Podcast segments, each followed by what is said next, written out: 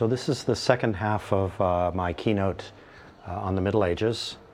We finished last time dealing with the early Middle Ages and uh, with uh, the time of the knights and the castles and the cathedrals and the tournaments and all of those themes that would connect you to the early, early Middle Ages. And now that we're fully into the Middle Ages, we're going to start the second half with an examination of the church and the role that the church began to play, or the more dominant role that the church began to play in people's lives, uh, the people living in the Middle Ages. Okay, so we're going to have a couple of clips that we're going to watch here, and some things that we're going to explore about the church. So. You've probably never contemplated this before. Let me briefly explain exactly what's going on around you out there, even today. The Catholic Church is the first Christian church. There are many Christian churches, many denominations, but the Catholic Church, the Holy Apostolic and Catholic Church, is the first formalized church that comes out of the Christian tradition in the years and decades and uh, centuries after Christ dies. And ultimately, over time, as you have already read in Ellis and Esler, the Catholic Church conveniently begins to insert itself into the mechanisms that the Romans created to control the empire. So the infrastructure that the Romans built, the Catholic Church then begins to fill that infrastructure and simply use it. They use their roads, they use their offices, they use their buildings, and so on and so forth. And they become, in many ways, the replacement of the Roman Empire, except that this is a Christian empire. And the way that they organize themselves is in this particular case, uh, or, or, or, with this graph that you're looking at here, is based on a simple idea called the diocese. Okay? So at the center of this graph is the Pope, Papa, the father of the church. Literally, he's, he's called the vicar of Christ, which means that he's literally Christ's representative on earth. He's an elected person who is elected by a number of his peers, and I'll explain that in just a second. So at the center of all of this is the Pope, and radiating around the Pope are the officials of the Catholic Church. Okay? So these red dots represent the local parishes that are all around us everywhere.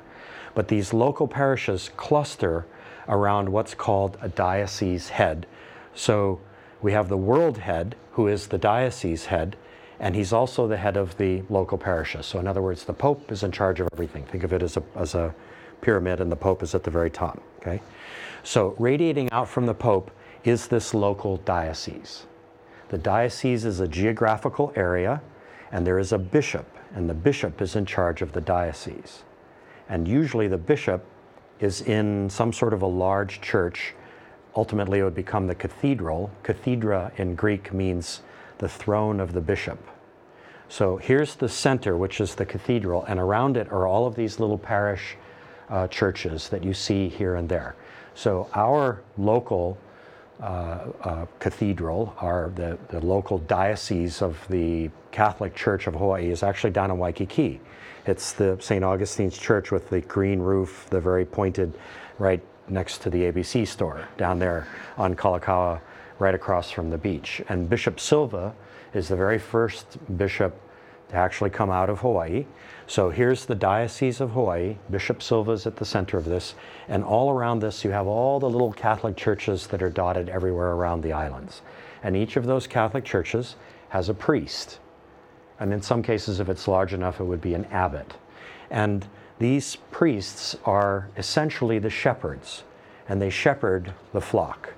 So imagine that Mrs. Hugo is Bishop Hugo, and she answers to Pope Benedict in Rome, and I am the uh, uh, the local. Uh, uh I'm sorry. So actually, let's reverse that a little bit. Let's say that that Mrs. Hugo is Papa, she's the Pope. I am Bishop Rapun, and you are the priests at the various little churches, the Catholic churches around me. You report to me, and I report to the Pope. Now, ultimately, some of these bishops rise in stature and status, and they actually uh, begin to cluster around the Pope, not these individual parishes, but around the Pope, and they're called archbishops. Those are the guys that you see walking around in the Da Vinci Code, wearing the red uh, capes and the short hats and all of that. And it's from the archbishops that we get the Pope. So if a Pope dies, the archbishops convene in a convocation in the Sistine Chapel, where Michelangelo painted his famous ceiling, and they debate and vote on who the next pope will be. And when they finally decide who a pope will be, who the pope will be, then they put a bunch of sticks that will burn white smoke in the fireplace. And when the white smoke comes out of the top of the fireplace, everybody, the millions of people watching on TV and in the in Vatican Square, know that a new pope has been elected. Okay? So that's basically the structure of the Catholic Church. It's very hierarchical. It looks upward in terms of power structure, and it really doesn't include women. Women are not permitted to be authority figures within the Catholic Church. They can't be priests, they can't be bishops, they can't be pope. They can definitely be nuns, and that's part of the structure, and many of them became very powerful. But in essence, the Catholic Church is a very male dominated institution and continues to be so today. Okay? So,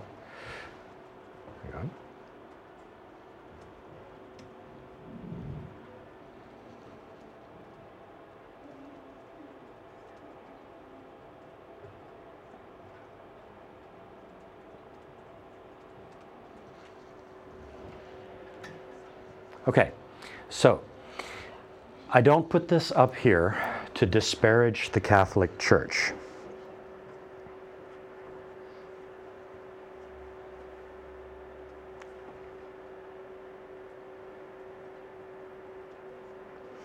Because uh, I don't want to do that, okay? But there is vocabulary within the church that would suggest certain kinds of things, it would connote certain kinds of things. So if Jesus was the shepherd, then the vicar of Christ, the Pope, becomes the shepherd on earth. And what is it that sheep herders do? They shepherd the flock. And this is the flock. And what is the assumption that's being made about the flock? There are a number of them. They're fearful, they're worried about their afterlife, they tend to bunch together when things get uh, a little bit crazy, when things get scary. And so the job of the shepherd is to take care of the flock, continue to move it as it grazes through faith and understands faith. But ultimately, the shepherd's job is to get the flock to heaven, to salvation. Okay? This is the ultimate goal of faith, is to get to heaven. And so the church acts as the shepherd, and you can see that in the diagram above here. Now, I would add my own personal commentary that there is a bit of a connotation here about the intelligence of the flock, that it is assumed that the church is really doing its thinking for you because you can't understand the great mysteries of faith. So here's the key idea that you have to pay attention to here. It's called the intercessor. The intercessor is the church, and the church is between you and God. The church interprets the Bible, it lays it out for you in the church services, it explains the Bible to you, it explains how you get to heaven. It acts as the go between, the in between, the intercessor between you and salvation, and therefore assumes a tremendous amount of power. Other Christian faiths have rejected that idea and said that in fact you can have a personal relationship with God. You don't need anybody in between you and God. All you need is the Bible, which is God's Word, and you can understand what God wants, and you can get yourself to heaven in, in whatever way is necessary. Okay? So, just so we understand why I've put this image up there. Okay. So, here we have a short clip showing the current Pope, Benedict the first German pope Welcome in many years. St. Patrick's Cathedral. This is his visit to New York just recently. With thunderous applause, some 3,000 members of the clergy greeted Pope Benedict XVI.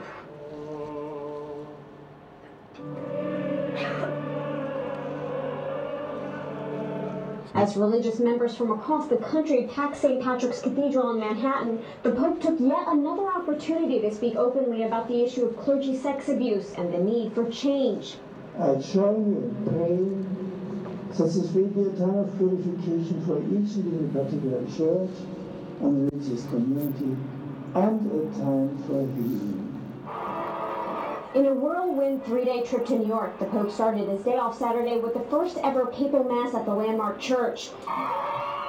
He then made his way up Fifth Avenue in his Pope Mobile, where thousands of people lined the streets to catch a glimpse of His Holiness. We love the Pope! We love the Pope! We love the Pope! We love him very much! Long live for the Pope! And up in Yonkers, New York, they shared that sentiment. More than 20,000 faithful fans greeted Pope Benedict with more of a rock star welcome. In a prayer slash youth rally at St. Joseph Seminary, the Pope reached out to the younger generation, comparing his days as a young teenager facing the Nazi regime. My own years as a teenager were marred by a sinister regime that thought it had all the answers. Its influence grew, infiltrating schools and civic bodies, as well as, as, as well as politics and even religion, before it was fully recognized for the monster it was.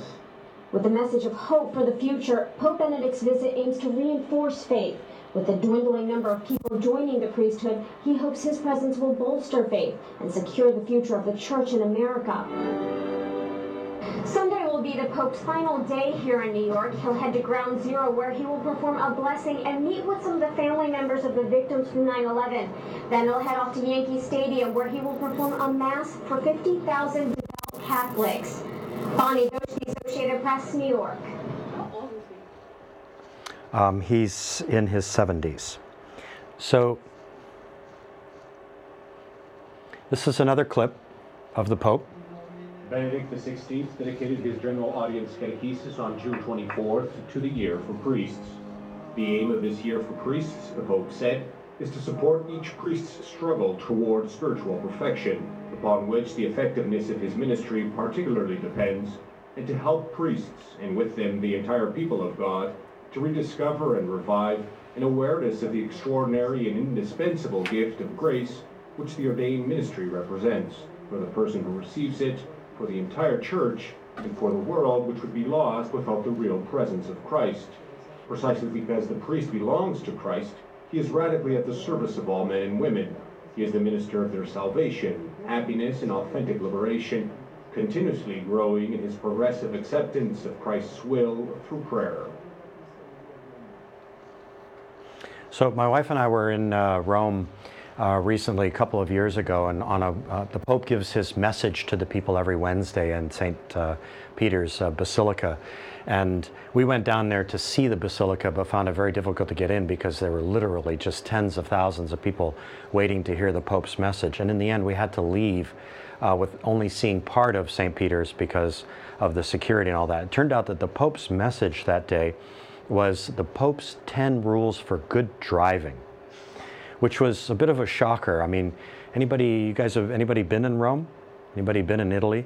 The Italians couldn't give uh, crap, frankly, about any rules for good driving. In fact, they don't have any rules for driving in Italy. Basically, it's anything goes. Um, so it was very interesting that the spiritual leader of the church would be telling the Italians how to drive properly. Um, anyway, there you go. Okay, so the church over time begins to expand its power. It becomes a political power, it becomes an economic power, and it's arguable today. It's arguable, but potentially a fact, that the Catholic Church is one of the richest institutions in the world. I'm not necessarily talking about cash rich, I'm talking about land rich. They have land holdings that are so substantial and often in such real estate uh, rich areas that their, their net worth is really, really powerful. And so they play a really important role in the global economy and in the uh, power, uh, political power, economic struggles that go on in the world. But in the beginning, what we see is that the popes begin to struggle with the monarchs for power. And you see these images here. Here's the pope, And he's got what in his lap? The Bible. And here you see, as we've seen this image before, a monarch, and he has this image right here, which is his secular image. This is his scepter, this is his right to rule in the civic sphere. But here he has a scepter, which is a, a cross essentially. And so um, oftentimes rulers took both uh, spiritual authority and civic authority and they began to conflict with the popes over this. And so if you're beginning to think that maybe this thing is kind of getting off the spiritual path, that this was supposed to be a gentle process towards gaining heaven, you're right. In fact, what happens is a great corruption of the church itself as it begins to struggle for power and for wealth. And we're going to examine that um, in some detail as we go along. So their expanded land ownership gives them that wealth that they're looking for. And from that wealth, everyone in the flock is required, and this is true today. If you're anybody here practicing Catholic, anybody here go to Catholic Mass? Mm, used to go to Catholic school. That today, every practicing Catholic is required to give one tenth of their production to the church. So if you go to a Catholic Mass and you see the hat being passed around or the plate being passed around, and you'll see some people put a dollar in, and that might be just the person's contribution on that particular day or $5. But often you'll see people put a check into it, and that check represents X amount. And somebody who's truly Orthodox Catholic is actually literally giving one tenth of their production, which might be their you know paycheck for that. This is the intensity of the devotion and loyalty to the Catholic Church. This begins early on, and it contributes to the rise and power of the Catholic Church because money is power. Okay? All right. So, out of the Christian tradition and the development of the Catholic Church, we see a, an interesting kind of side tangent, which Burke has already talked about in the beginning of his film, uh, Medieval Faith and Conflict, and that is monasticism. There were some people who, as St. Augustine uh, noted, just saw the end of the Roman Empire as good riddance. A bunch of worldly stuff that was all going to go to to dust anyway. And in a world that had gotten very ugly and, and very difficult to live in, the best thing to do is to go off and be by yourself somewhere and wait it out, as he said. And this is essentially what the monastic tradition is. So it becomes popular almost immediately after, in the aftermath of the fall of Rome. These people are rejecting the world. These are secluded religious communities that still exist today, and they take vows of chastity and poverty and obedience to both their betters within the church hierarchy and also to God. Um, I don't know if you guys, any of you live on the windward side, right? As you're going down the Pali and you make the hairpin turn on the, on the other side, you make the hairpin turn, and right there is that, is that road that goes down. There's a seminary there, which is a, uh, it's, a, it's a convent, essentially, it's a, a nunnery. And those nuns there have taken a vow of silence. They don't speak, period, end of story. And once they entered it, and many of them have been there all their whole lives, they have never spoken to anybody. This is the vow that they've taken to be, to be in, a, in a literally a, a marriage to Christ. They also have a conference center there that they rent out to anybody who wants to have a conference, and it's a beautiful location, but you'll never talk to any of the, uh, of the nuns there because they've taken that vow of silence. Very interesting. So the question that I would ask is, what is it that's really prompting these people today to sit out the world and to be so separate? I mean, obviously the fall of Rome is over, and you're, you're, you're not out there uh, potentially being murdered by some uh, barbarian lout. So, what is it that continues to impel people to go into these secluded monastic communities? What is it that they're getting there? There's many of them, they're all over the world. It's worth noting what's happening in these people's minds. Okay? Now, last point about the monastic community is that they were they eventually became the Kinko's of their day because they were there, because they were secluded, but also because many of them were literate and they had great penmanship, they became the copyists of all of that work that Burke was talking about, that ancient classical work that was surfacing in people's trunks and in, you know, in basements and everything. And as, as the copying demand rose, it was the monks who were doing the copying. We're pre-printing press here.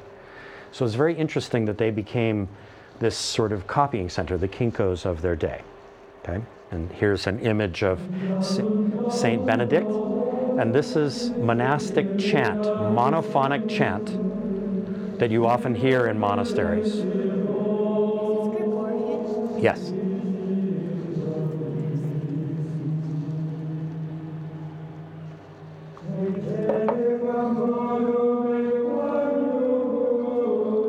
Close your eyes. Sit up straight.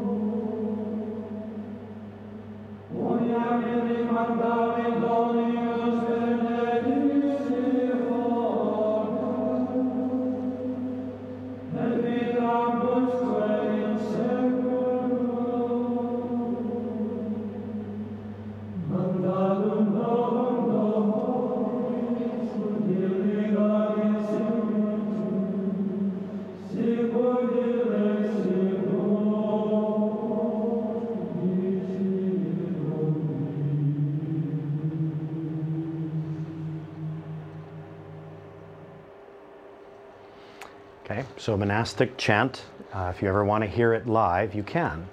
It's one of the great secrets of Honolulu. For the last 30 years at the Lutheran church across from Punahou, that old wooden beamed church, every Sunday night at 9 o'clock, there are about 15 Lutheran ministers who gather and sing the final mass of the monastic tradition, which is called Compline. It's what you sang right before you went to bed.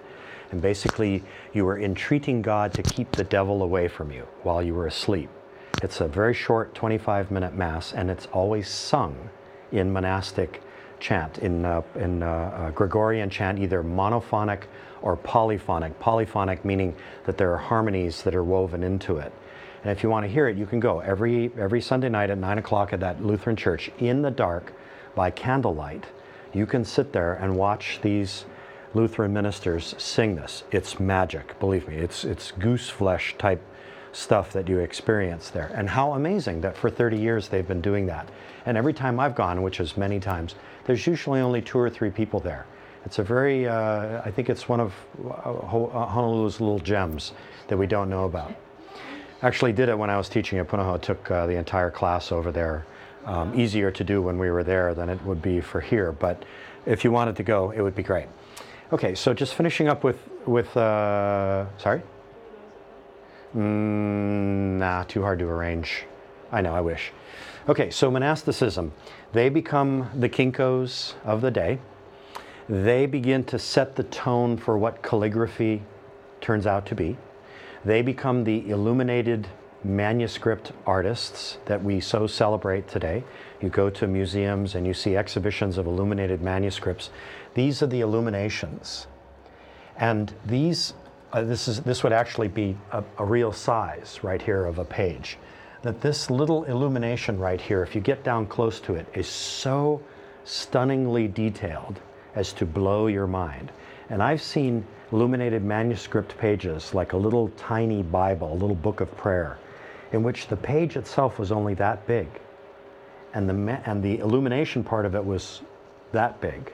But looked at under, a, under a, a magnifying glass, you see the same detail as you would see in something that was done much larger. Quite extraordinary.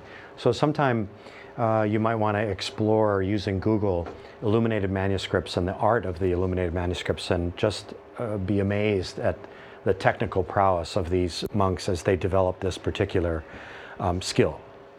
On the other hand, though, mistakes that were made in the copying were repeated over and over and over again. Because once one monk made a mistake in the language of a particular sentence, that same mistake was then copied again and again and again. And sometimes these mistakes weren't actually mistakes at all. They were mistakes, they were purposeful in some ways.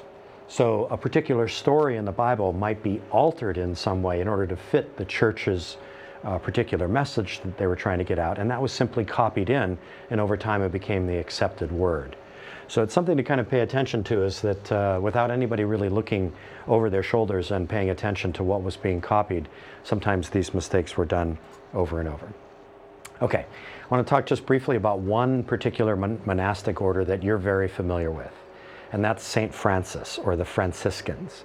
Everybody knows St. Francis. He loved the animals and the birds. You've seen it in Disney, I don't know, you've everywhere. I mean, this is the this is everybody's sort of sum total understanding of the monastic tradition as St. Francis. But in any event, founded in about 1210, the Franciscan order was based on the idea of poverty, love of God's creatures on earth, and preaching the word of God and preaching poverty. In other words, Christ went to heaven with nothing but the loincloth around him, no possessions. So you hear these phrases about the fact that you're going to have to leave all your possessions behind and that none of those possessions on earth really mean anything. Now, the point that I really want to make to you here is that you want to pay attention to the contradiction between those who are preaching the poverty of Christianity. You can't really be Christian unless you divest yourself of your, your worldly possessions and live the Christian life, which is the pure life with God. You can't be Christian unless you do that. And yet, if you look at the Catholic Church, it is wealth. It exudes wealth. The great cathedrals, St. Peter's Basilica, all of the, uh, of the ornaments and the art and everything that you see in the great cathedrals, even the small cathedrals in Honolulu. Go to St. Andrew's Priory and look at the stained glass. This was not done without money. So there's an inherent contradiction between the wealth of the church and the message of those who believe that the church really should be poor. And that will work itself out over time. It's still a great debate within the church, and we're going to hear more about it when we see Macaulay's film on, uh, on the cathedral. Okay? So, the Franciscans, they become sort of the iconic monks, and they have, um, you know, holding out their hands with a little bird on the end of it and being kind to animals and that sort of a thing. Okay? All right. Now, as the Catholic Church gains power, and as the Christian tradition gains power, some people begin to object. They begin to object to the messages of the church. They begin to object to even some of the founding creeds of the church. Like, for example, was Christ literally the Son of God? Did God come down in the form of, of an angel and impregnate Mary? This is the Immaculate Conception. She's a virgin, although it's not quite explained how she would have a husband and still be a virgin. But nevertheless, she is the Immaculate Virgin. She is immaculately conceived. She gives birth to the Christ child. And in the Catholic tradition, Christ is literally the Son of God, not figuratively. It's not an idea. He is the Son of God. And he was crucified, and then he rose after three days and ascended to the right hand of the Father. And if you don't believe that, the Catholic Church sees you as a heretic. This is the key term here an unbeliever. And if you get enough of those unbelievers out there, you have trouble, as we all know.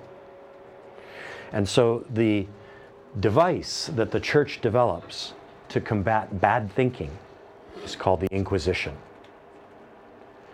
So it's a, it's a special court that's established by the church to combat this bad thinking. And accused heretics were sometimes tortured, often tortured, because the church believed that you were guilty, and therefore the confession was simply an acknowledgement of that sin.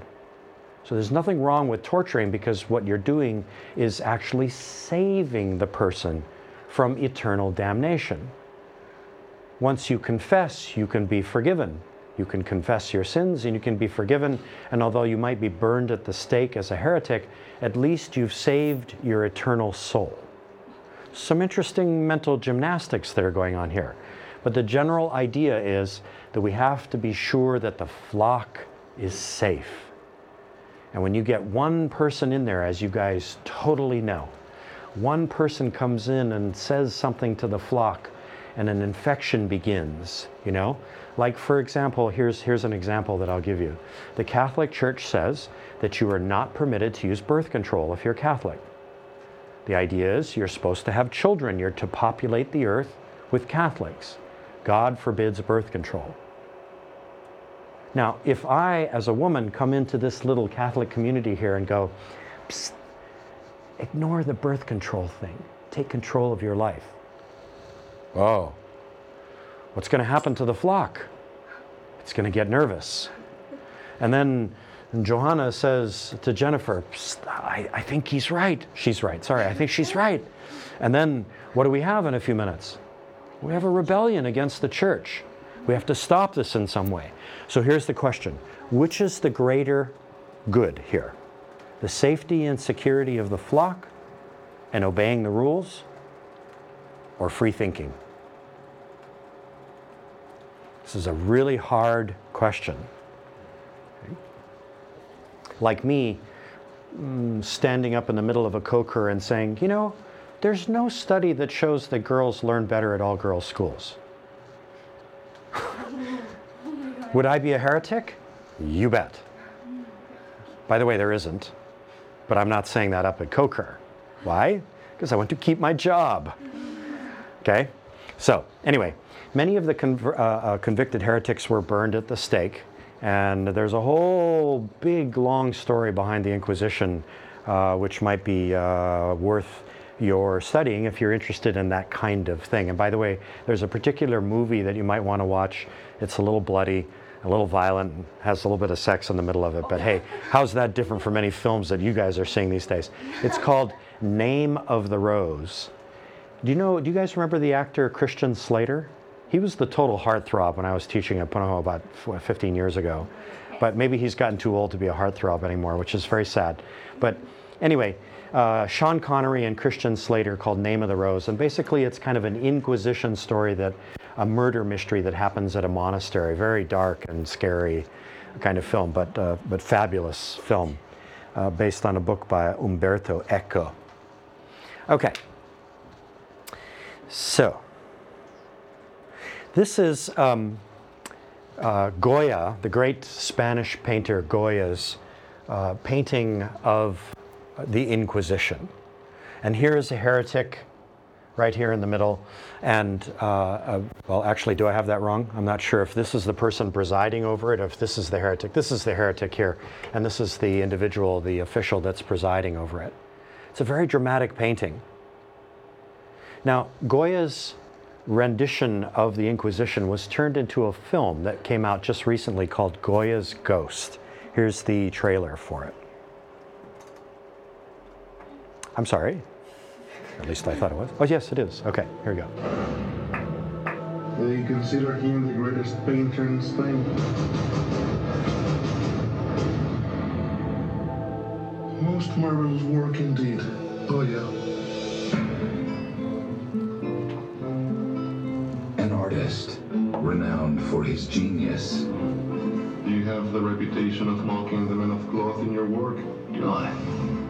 Are you aware of how many powerful enemies you have, Well, yeah.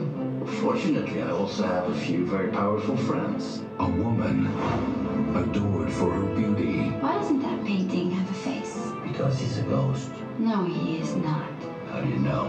But behind the art, Do you not see what demonic filth this guy is selling? Do you painters not become very intimate with your models? beyond the canvas, My daughter Ines has been summoned by the Holy Office. Inez, that's preposterous. is a world where the powerful are declared righteous We have to return to the God-fearing ways of the past. and the innocent are declared guilty. What do you want me to confess? The truth. My daughter was tortured. Tell me what the truth is! There are revolutions everywhere.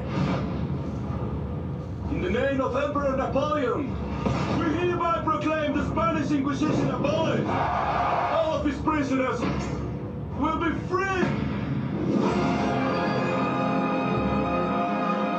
Was that girl there? Her name is Alicia. She has taken leave of her senses in jail.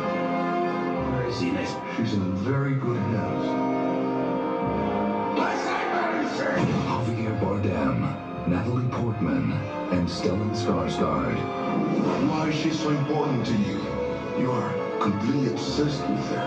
That face is engraved on my mind. I'm not going to abandon her again.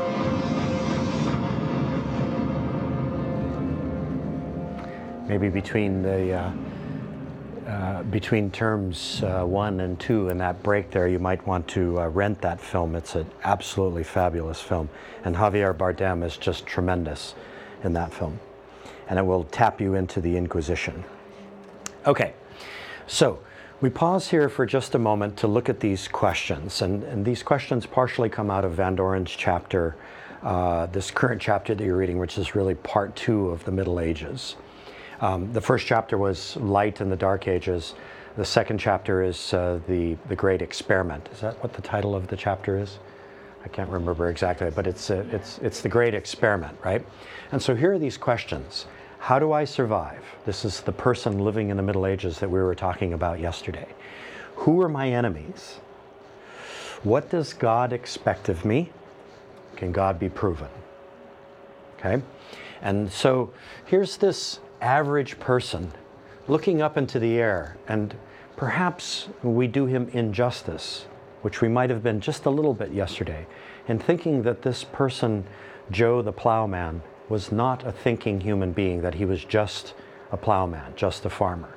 That there might have been a lot more thinking going on by these average people than was originally uh, thought about the Middle Ages. These questions are really, really important questions for these people, and many of them, of course, are still important today. Okay, so this is intermission, but actually, this is where we should have been if we'd gone a little bit further the last time, but this is the intermission now. So we pause for a moment, and then we move on from the intermission. That was the intermission. Okay, so for the moment, we're going to pause and just remember that in the midst of all of this rise of Christianity, in the seventh century, we get the rise of the second largest religion on the planet today, which is Islam. And it comes out of the Middle East. It is a monotheistic tradition. It's the same God of the Jews and the same God of the Christians, but its prophet, Muhammad, is not a Messiah. He's not the Son of God. He's just the last prophet, the last prophet to receive the Word of God. In their sacred text, that, that sacred text is called the Quran. Okay? So we want to make sure that we recognize that this is going on at the same time that Christianity is coming up, because Burke has already told us that the contact between Christians and the Moors, the Islamists in Spain, is what led to all this discovery of Greek and Roman uh, uh, classical uh, uh, learning in the form of the seven liberal arts and all of that, and that it really comes out of the Arab tradition. So, with all the conflict that we have today with Iran and Afghanistan and Pakistan and in the Middle East between Israel and the Palestinians and all of that, it's curious that Islam, which was once really the great intellectual power in the world, they had developed medicine and astronomy at levels Europeans couldn't have dreamed of. And yet today, we seem to be in the same struggle with them, and we, tend, we tend to stereotype them as somehow stuck in some ancient past in some ways. So uh, many modern people are asking, what happened to Islam? Why did it, why did it reach such a peak and then descend back down into this violent chaos that it always seems to be suffering from these days? What happened to all of that? Okay? There's the great mosque at Cordoba. All right, now we emerge into the high Middle Ages with something happening that's great significance, and that is the building of the great cathedrals. And as Burke mentioned to you, the cathedrals are very much a statement to the flock, to the sheep, that in fact God is very much alive, the church is alive. Yes, the church is going to have to compromise a little bit with these free thinkers, but the church is still the dominant institution, and a cathedral sends out that message to the flock of the power and glory of God. So we start here with the old uh, Roman or Romanesque church. And the best way that I can um, explain the difference between Romanesque and Gothic is to bring out Titus. He's our gladiator, okay? So the original Roman Christian churches tended to be built in the image of the Romans short, squat,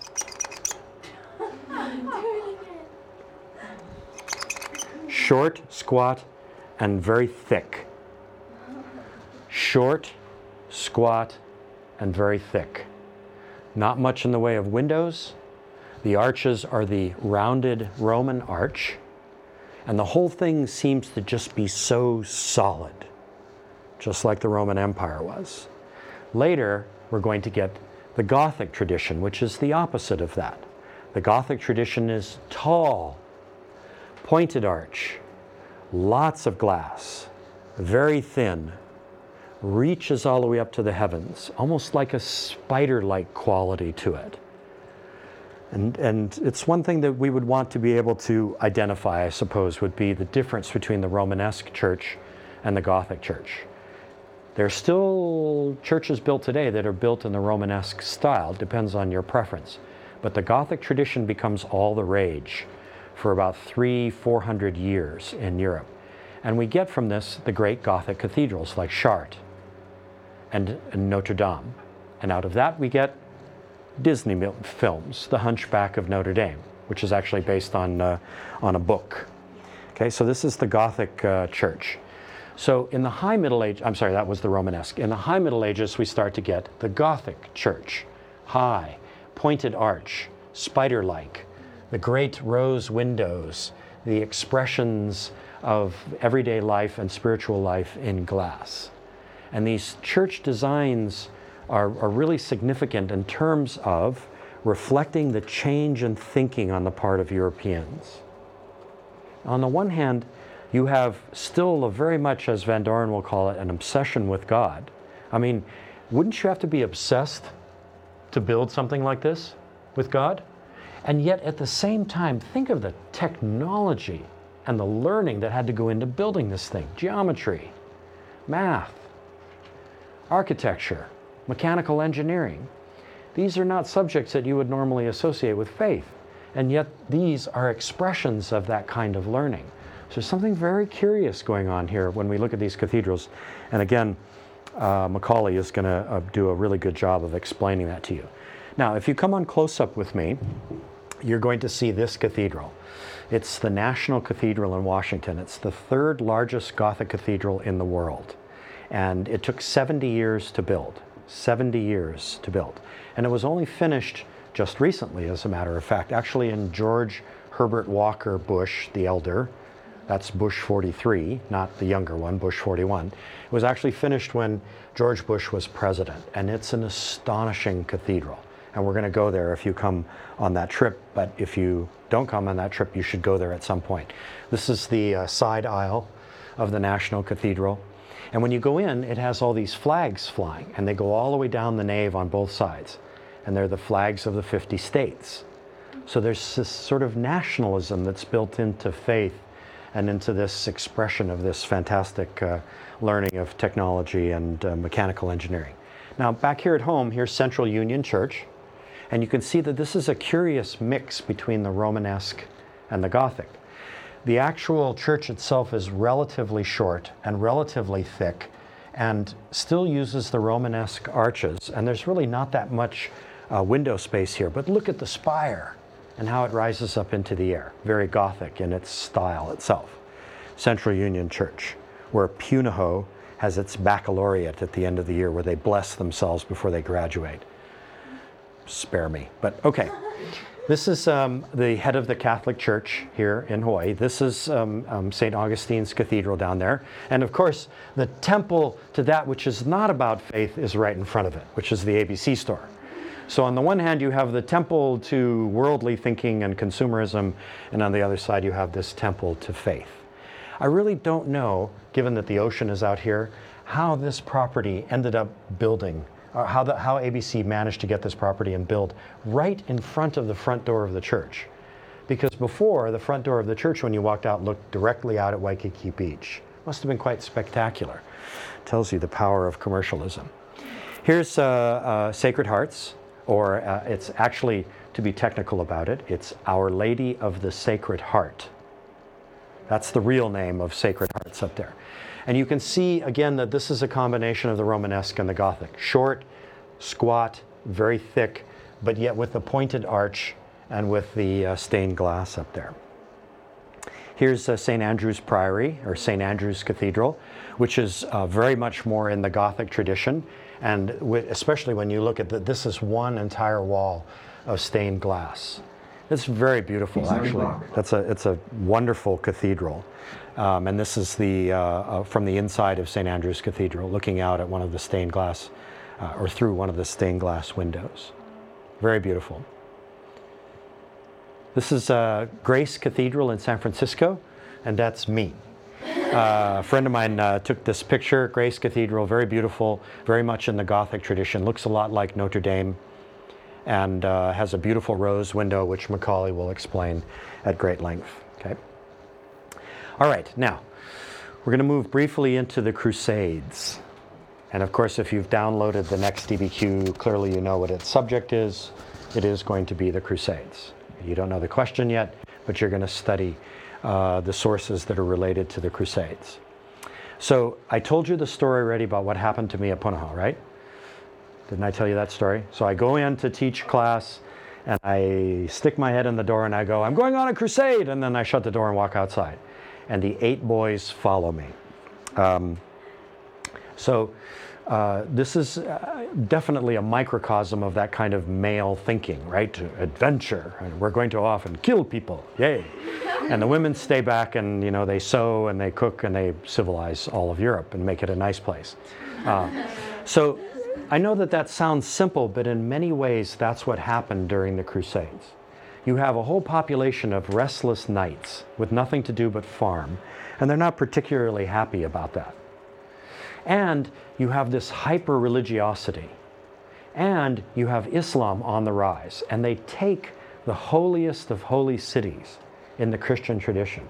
And all of a sudden in 1095, the Pope stands up and says, to the Holy Land. We have to get rid of the infidel. He's taken our holiest of cities. And astonishingly, the male population and a significant amount of the female population gets up and goes several thousand miles by foot across Europe into the Holy Land to fight these wars that go on for a couple hundred years. So you got to think about what was driving these people to do this, okay? So, we have the initial call in 1095. This is Pope Urban's speech in this cathedral. And basically, he says we have to take back the Holy Land from the infidel. But he also promises spiritual rewards if you do that. Time off from purgatory, which is that place where you wait to find out whether you're going to heaven or hell. So that's it's possible to take some years off of that. The Pope, Pope says I can do that, no problem. Go off and fight, and the church will officially recognize that you get, oh, I don't know, 100 years off of purgatory, something like that. Or other spiritual rewards, maybe even heaven itself. But thousands responded to the call. And this is quite remarkable, actually, that they did. It's, it's, it doesn't often happen in history that way. So in 1096, mostly French knights went off to the Holy Land, and in 1099 they actually captured Jerusalem back from the infidel, from Islam. But Jerusalem is retaken by Islam, and then back and forth and back and forth and back and forth this goes on with much death and destruction. And in the end, when it's all over, nothing had changed. Islam was no smaller, Christianity was no larger, and Jerusalem was essentially divvied up the same way that it had always been. So we can definitely say that this was years of fruitless fighting. Now, here's a film clip from a film called. In the face of your enemies. Safeguard the helpless. Guess I know who the heartthrob still is. To your death. That is your oath. Rise a knight. Rise a knight. What becomes of us? While aside. The world always decides. A new world. Better world than has ever been seen. There, you are not what you were born, but what you have it in yourself to be. A kingdom of conscience. Peace instead of war. Love instead of hate. That is what lies the end of Crusade.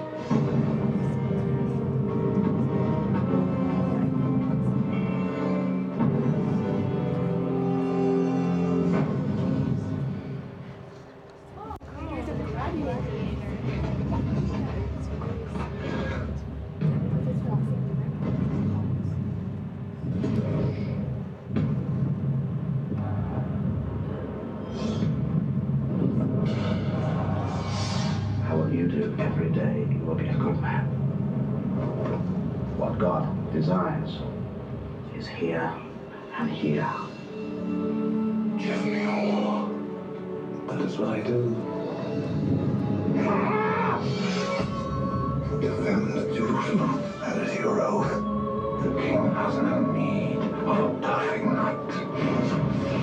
I offer you the world.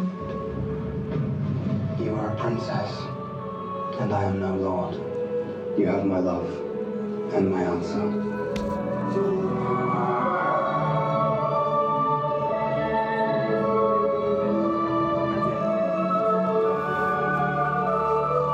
I go to pray.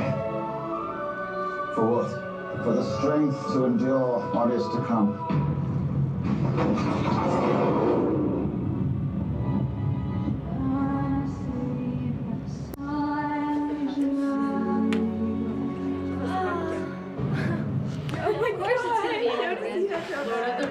You guys, you guys totally crack me up. Oh my God. My daughter, when she was your age, wrote a marriage proposal to Orlando Bloom. She wanted me to help her write the thing. I said, no. You're going to write it, write it yourself. Um, so I thought that Orlando Bloom was kind of yesterday, but I guess he's not. Clearly not.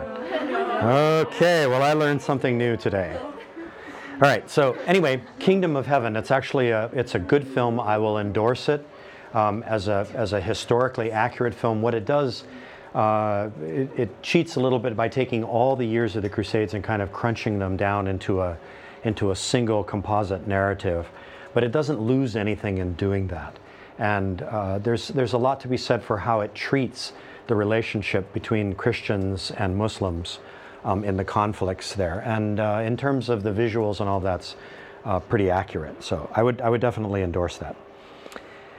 Okay, so this shows you, using uh, one of our iMovies, just how far these French knights went. Uh, many of them by foot. If the, if the knight had a horse, he was riding a horse, but everybody else who was going with him, chances are was probably walking as well. And, or they would have been taking a boat from one place to another.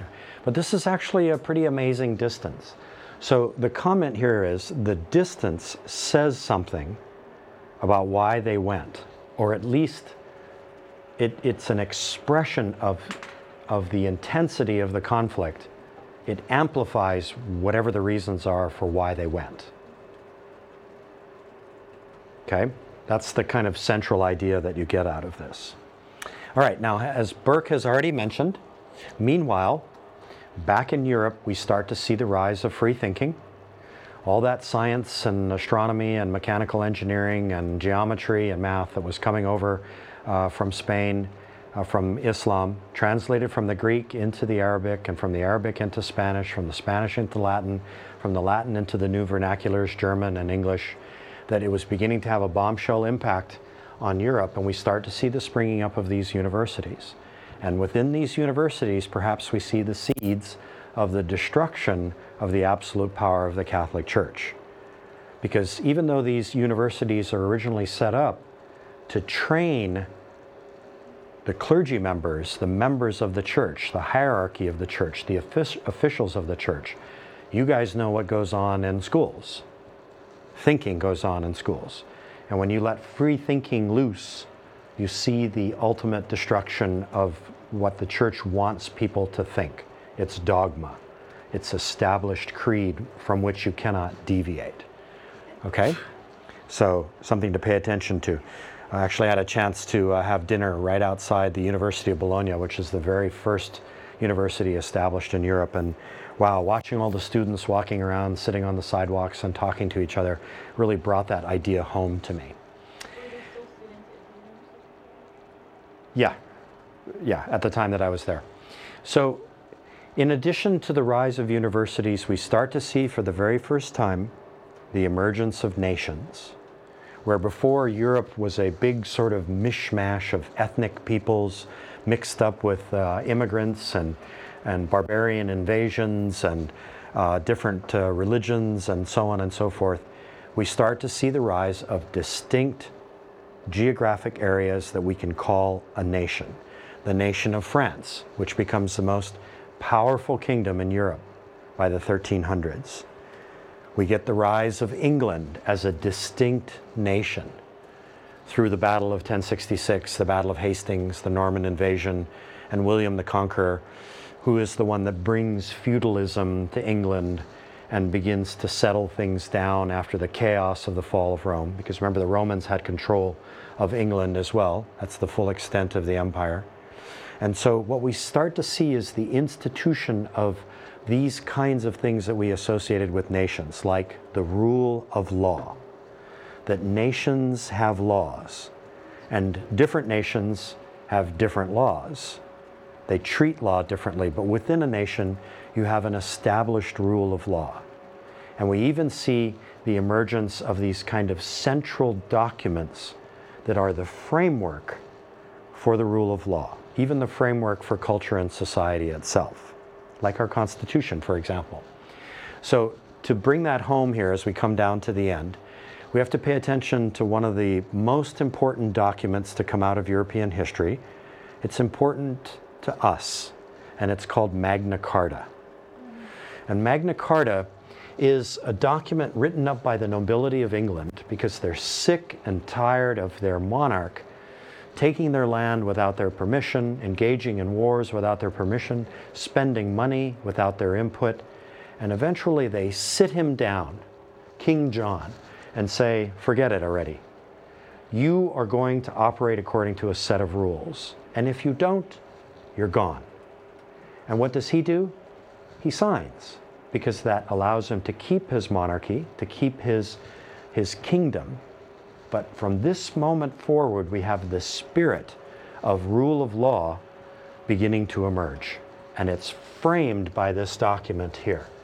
And if you go on close up and we actually get to the National Archives, you'll see it, a copy of it. There's only a few copies in the world, actually. And, and I stood next to it last year, and it's, it's amazing because it's starting to fade. And it's only about this big.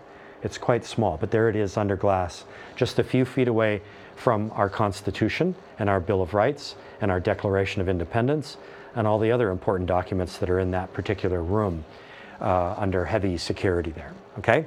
So the here's the great theme that you have to lock in on the limit to power. There are limits to power.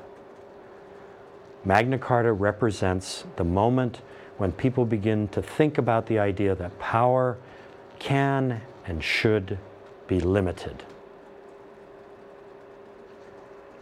Okay? So, from this Magna Carta, we see the physical expression of this limit to power in the rise of competing institutions that check and balance each other. And uh, hopefully, when we come back on Monday, I'll have a short clip to show you uh, from the English Parliament. Actually, I'm not sure if I included it here in this keynote, um, but it, it shows how the authority figure has to go in and meet the entire body, like Parliament, like Student Council, like our Congress, like our local legislature, and has to go in and in the competition, in the marketplace of ideas, this limit on power, this checking and balancing of power brings freedom and free thinking to people. This is the ultimate result of this, is that we start to see the actual protection of free thinking because free thinking brings you checks and balances on power. Okay, let me see if I actually included. Oh, here it is. Okay, watch. No, don't watch yet because I have to explain it to you. Every Tuesday morning in England, the Prime Minister of England, who is the equivalent to our president, has to go into his parliament and do what's called Prime Minister's questions. He has to sit there and take questions from everybody within the House of Commons. And it gets crazy in there. They start shouting at each other. It's definitely not the tradition that we have. Our president goes and makes a speech in front of the, uh, the House of Representatives, and it's all very formal and very polite, unless somebody from South Carolina yells, You lie. But, but, but we treat this as such a reverential event, right? It's all very decor and the whole thing. But in England, you don't have that tradition at all. Watch. Flow of lending to the real economy can continue at normal rates. Does the Prime Minister accept that on those terms his recapitalisation has failed and when is he going to change it? Mr Speaker, the, the first point of recapitalisation was to save banks that would otherwise have collapsed. And we not only saved the world, uh, saved the banks, and saved, saved the banks and led the way. We not only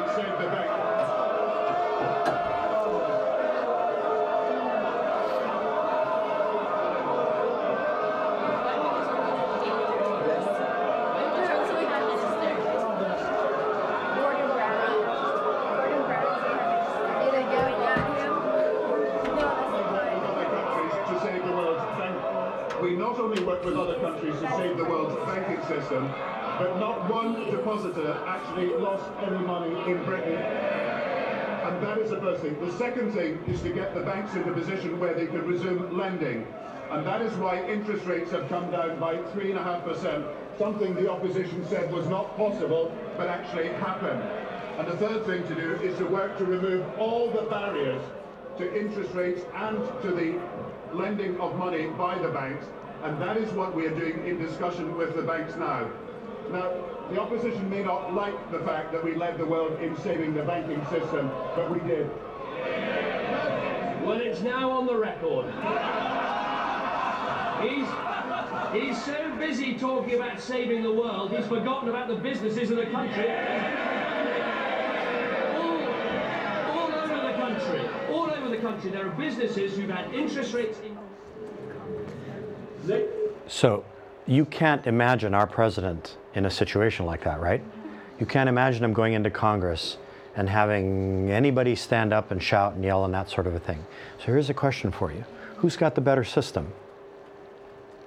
Would it be better if our president had to go into Congress and do president's questions in a free for all atmosphere? Or is it better that our president only speaks to Congress in formal moments like the State of the Union, where he gives a speech?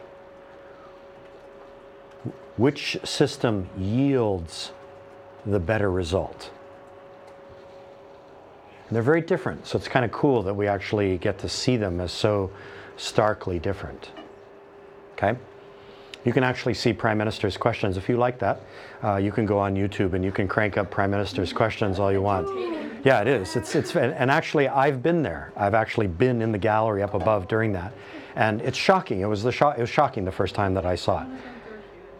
That, you know, that, there, that, that literally people would, would stand up and just shout and then uh, at the Prime Minister and then be told. At one point, I actually heard uh, one member say to another member just very loudly, Oh, shut up in the middle of the whole thing. I mean, you just would, you'd never see that in our system. But again, which yields the better result? Okay, here we are at the end. The end of the Middle Ages. Just a few more things to check in on here. We got to do this kind of quickly because we're running out of time. 1300 to 1500 is the end of the Middle Ages and the beginning of the Renaissance. This is a period of war. It's also a period of the Black Death, which arrives in 1347 in Europe and ultimately wipes out more than half of its population in three years. Upwards of 20 to 40 million people die of the Black Death. Okay? And as mentioned before, when I talked about the English longbow and the Battle of Agincourt, this becomes a time of intense rivalry between these nations that are emerging. and who is going to be the stronger and who's going to have more power. So the Black Death, we're going to study at length. So we don't need to say anything more about that. You're going to see a film about it. You're going to do uh, your own little bit of research about it. Um, and we're going to think deeply about who is responsible, who is to be held accountable for the devastation of the Black Death. Okay. In the conflict between nations, we get the Hundred Years' War, and this is the struggles between the French and the English and their royal families over who would rule either country. And out of that comes a very important narrative about a very famous woman named Joan of Arc. And Joan of Arc is this maid, the maid Joan, a peasant woman who hears voices. And the voices are the voices of God, or the voice of God. And God is telling her that she is going to lead the French in the battle against the English. And she does, in fact. And in fact, the French achieve a number of victories as a result of her leading these battles against the English. But ultimately, she's captured by the, by the English. And the English try her as a heretic, not because she was fighting against them, the political, but because she was hearing voices. They try her as a religious heretic. This is their way of taking care of her. And ultimately, she's convicted and burned at the stake and becomes the great martyr in the French tradition. It's, you know, Saint Joan. So here's a uh, film trailer. Do I have this? From a recent film, I believe, called Joan. I was about 10 years old. I was taking a shortcut home through the forest when a strange wind began to blow. It was such a strange sound, almost like words calling me. Everything was moving so fast. I couldn't move. I couldn't breathe. God had given me a message. A message to deliver. What was the message?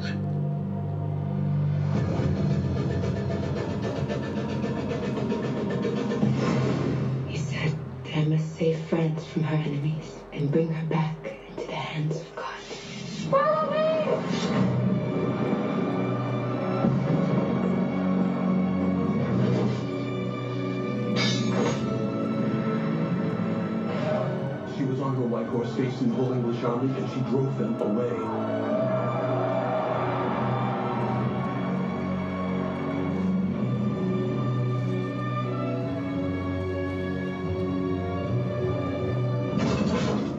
That's too easy. We must be absolutely certain that she is not an instrument of the devil. The girl is crazy. We are, of course, enormously grateful for your past efforts. But now your task is done. I want that girl burned. You are not helping yourself by refusing to submit to our judgment. You claim to be my judges. You be careful!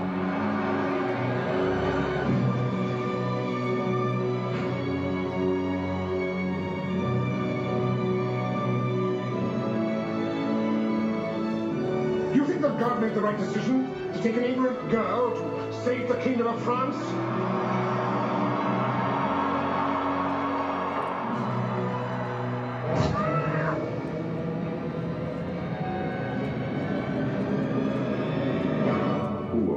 Even think you can know the difference between good and evil?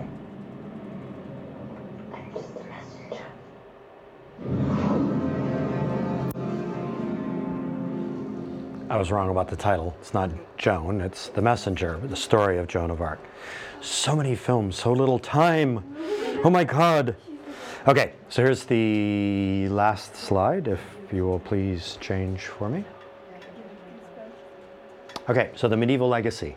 Hey, back again. One more time. The, medi- the medieval legacy. It's a transitional period between the fall of Rome and the Renaissance. It's a time when new kingdoms evolve. The church becomes the dominant force, but then loses ground to free thinking and nationalism. And this is the time when modern institutions are formed, especially the modern university, which you are going to struggle so hard to get into. Yes? This is when these modern institutions are formed. Burke talked about them uh, and especially it's uh, over, over the period of the final years of the Middle Ages, it's the rise of science, which would then begin to compete with faith as an explanation for things. So here's the last question that I'll leave you with here before I show you the last slide. Here it is. In my own life, which better explains things? Science or faith?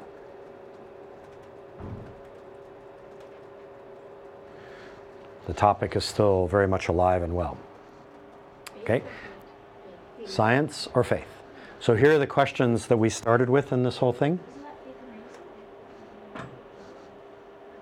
Okay, we've already talked about was the life of labor miserable or reasonable? We've been talking about what was on the hearts and minds of medieval Europeans God or?